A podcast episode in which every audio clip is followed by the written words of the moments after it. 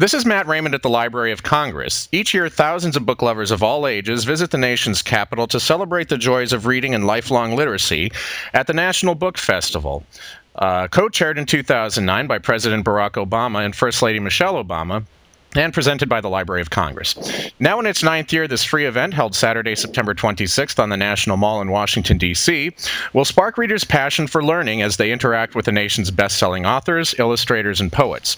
Even if you can't attend in person, you can still participate online. These pre recorded podcast interviews with well known authors and other materials are available through the National Book Festival website at www.loc.gov slash bookfest. It's now my pleasure to talk with Walter Mosley. He is one of the most versatile and ad- admired writers in America today. I think anybody who's a fan of crime novels and mysteries will certainly know this name. He's the author of more than 29 critically acclaimed books, including the best selling mystery series featuring Easy Rawlins.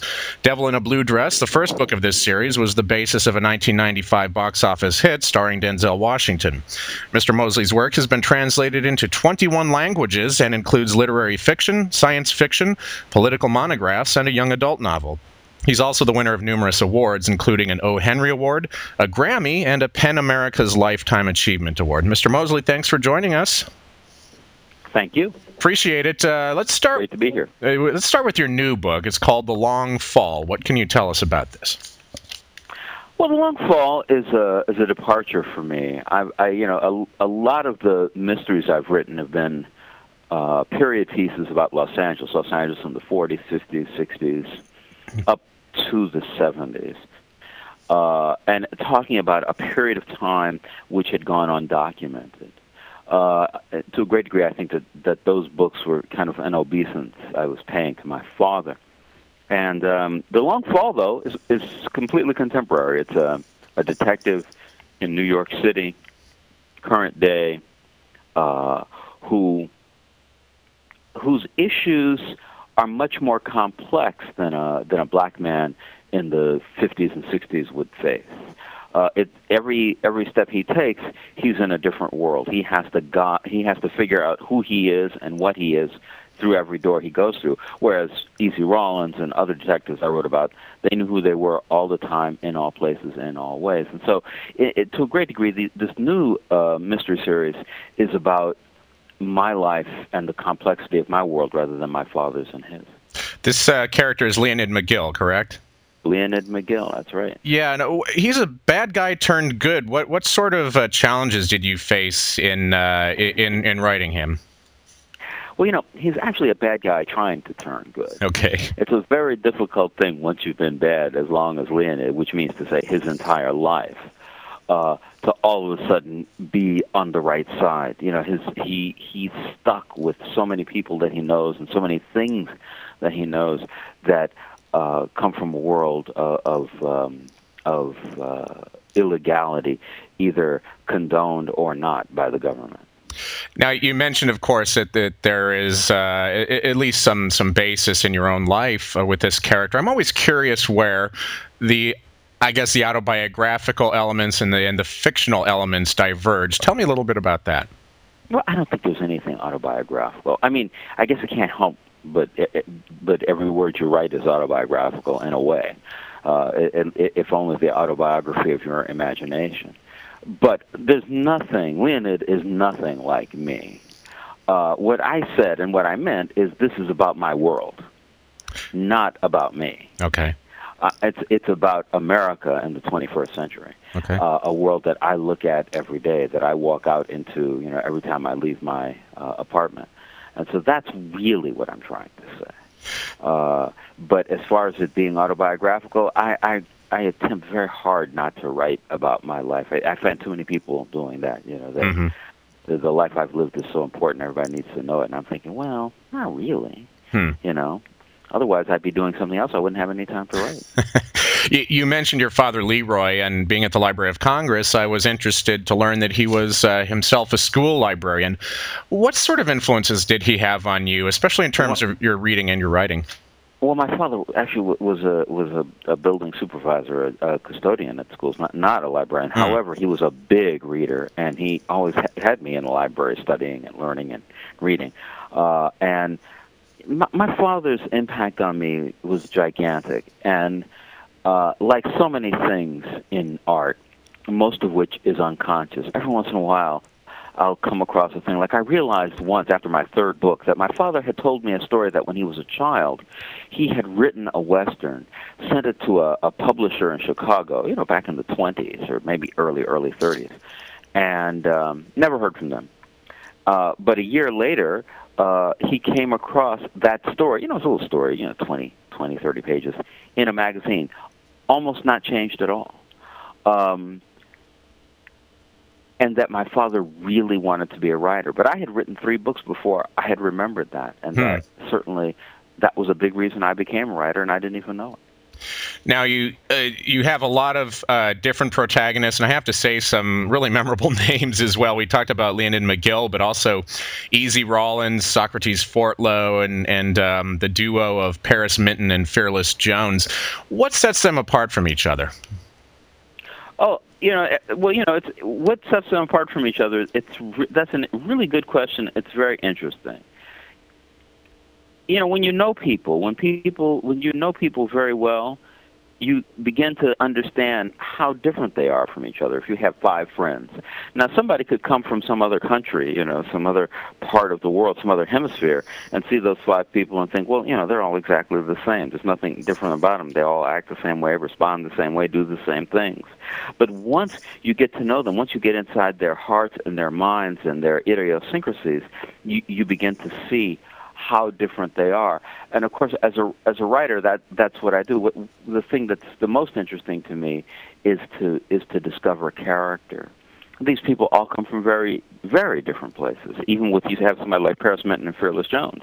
Uh, fearless Jones is, as his name uh, describes, completely fearless. Mm-hmm. Uh, Paris, on the other hand, is a coward. Hmm. Uh, their friendship becomes very interesting with you know with, with that difference. Easy uh, wants to be middle class. Uh, Socrates Fortlow is a, a man who's committed rape and murder in his life. These actions define who they are, but bring them into a world where they have to know how to deal with people like each other. Mm-hmm. Uh, in the introduction, I mentioned a lot of the different genres that you cross from mysteries to science fiction to young adult. Are there similarities uh, between them? Are there are there differences or different challenges in writing some of those genres? Well, there's a difference. Every genre has its difference. Uh, you know, like for instance, mysteries are really heavily plot written. You have to address the the the plot every five or six pages or so. You have to um, uh, a more uh, literary novel, um, you may only come to the plot now and again because it's actually the story of character that carries you through completely.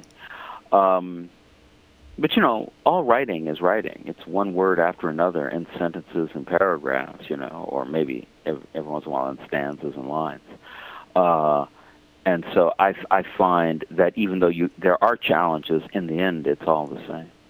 Now, you worked early on as a computer programmer for several years. Um, was there sort of an aha moment that uh, made you decide to change course? Um, yeah, I guess there was. I, I, I had written a sentence on hot, sticky days in southern Louisiana. The fire ants swarmed. I wrote that. I was at work one Saturday, and uh, at Mobil Oil, and um, I thought, wow, that's that's a nice sentence. That, you know, that could be the beginning of a novel. Yeah, I agree. Maybe I should write. And so, you know, I started writing, and it worked. Now, you're also a big comic book lover, and you teamed up with Marvel Comics to produce Maximum Fantastic Four, which uh, recreated the first issue of the Fantastic Four. What was it like working on that project? Oh well, you know that was a that was a project of pure love. I mean, it was uh, uh, I was very much an editor on that. What I did was I took every image, every picture drawn by Jack Kirby, and blew it up to as large a size as I could in this already gigantic book, uh, so that one could experience a comic book the same way that kids do. You know, kids see things so much more closely than adults do, and once it got to that size, I re-experienced the Fantastic Four number one as I had when I'd first seen it when I was a kid. Uh, I really, I really loved doing that. You know, it was it was one of those. Uh, it was a great moment. Mm. Uh, You uh, wrote an article in Newsweek about America's obsession with crime. Uh, given that a lot of your novels deal with solving crime, what is it about the subject that, that fascinates you? Why do you think that's a popular genre? Well, I think that um, crime, you know, crime is an interesting word. I, th- I think it's um, it's a it's a word that doesn't actually cover everything that it means. I think that, that we all feel a great deal of social vulnerability, uh, either to ourselves, from our loved ones, or from people that we don't know. How can we survive in this world where there are so many dangers? Mm-hmm. And how can we figure out where those dangers are coming from and how we can avoid them? I think that that's a that's the big thing uh, in American culture, but I think in all all cultures that survival is figuring out what dangerous can happen from an act somebody else takes or from an act that I take. If I do this, what will be the repercussions of? You're still very active in, in the struggle for social and literary equality, and your work uh, encompasses primarily African American characters. You've even uh, won an award that honors your work, increasing racial understanding and appreciation. Are you consciously or intentionally trying to portray these kind of messages with your work and your life? Um, I don't know. That's it's such a hard question to ask. Ask. I mean, you know, is that you know is that true of Elie Wiesel or is it you know true of James Joyce or is it you know you, you know what I mean? Mm. Yeah, you know, it, it it's it's it's a hard question to ask and as well a hard question to answer because it, my goal inside the work is to make these characters as much like everybody else in the world as possible. Uh, but they're people I know. I'm I'm very aware that up until the '60s, uh, black people were pretty much kept out of uh, literature. But this is also true of many Hispanic members of the United States and, and mm-hmm. Asian and Native American. Uh, and it's like, you know, and, and seeing that we're so much a part of the story of America, of the fabric of America, that the story needs to be told from those points of view. Uh, and uh, so that we can actually know where it is that we're living and what we're doing. And and you seem to take a very optimistic tack. You've said that this might be the golden age of black literature. Why do you think that? Well, I think that it's possible for so many people to write today, to tell so many different kinds of stories. I think a lot of people make the mistake of um, wanting to the uh, you know append the word great to literature, you know, great literature. And uh, any group of people if their if their literature is seen as great literature suffers because then you can't write fun literature. So you know you can't write write literature about you know romances or uh, detective stories or you know um, science fiction, really wild fantasy stories. Uh, some some fiction is not great, but but but the truth is, you may have great fiction and it exists. There's quite a, some very wonderful writers, but the real greatness, the real wonder of the written word is people reading it. And the broader your palette of literature, the more people you have reading. And that's what's truly great, not any individual book that exists. Absolutely. Uh, in the introduction, I mentioned you won a Grammy. That was for best best liner notes for a Richard Pryor box set. Tell me a little bit about that project and what's it like winning a Grammy? Wow, it's so strange, you know um, some people called me up and said, uh, we, you know, we're coming out with this collection of uh, Richard Pryor concerts. Uh, will you write an introduction? I said, sure. And I just sat down and write it, wrote it. You know, I love Richard Pryor. I think he's a genius, honestly. And um, and so I wrote this kind of over-the-top um, uh, description of what I think Richard Pryor is and what he's done. And I sent it in, and and that was it. And then you know, a few months later, they sent me a copy, you know, with with the you know with the discs, and I thought that was nice. And, then a few months later, said, "Well, you know, we, it, we've been nominated. Uh, you know, your, your Lions have been nominated for a Grammy. I didn't even know that they gave Grammys for this." and so I went, but you know, I didn't expect to win or anything. You know, so I sat there, and when they named me, I was I was really completely astounded. Mm. You know, because you know, you know, a lot of times you you, you win um, awards inside your own work, your own ballywick. You know, you have you know you write novels, but your friends write novels, or people are trying to raise money, or there's all kinds of reasons that you win awards that aren't necessarily because of the work, particularly. And um, but you know, nobody knows me in the music world. so like, of all the awards I've won, that's the one I think, wow, I really won that award. Well, for an award that you didn't even know existed, a Grammy's got to be a pretty prestigious one. Well, I, I knew the Grammy existed. Well, sure, yeah, yeah. For for, uh, yeah, for liner notes. Mm-hmm. Uh, I was interested to read that you, you once said that the character of Al Bundy from Married with Children, of all people, was a hero of yours. Was that tongue tongue in cheek? No, not at all. Uh, and, and and I think I said it before. I, I realized that that one of the uh, creators of the show was black, but I, I I'm I'm so drawn to that show. I think that uh, you know one of the problems with America uh, culturally and socially is that it's it's a great a great part of our nation is dysfunctional.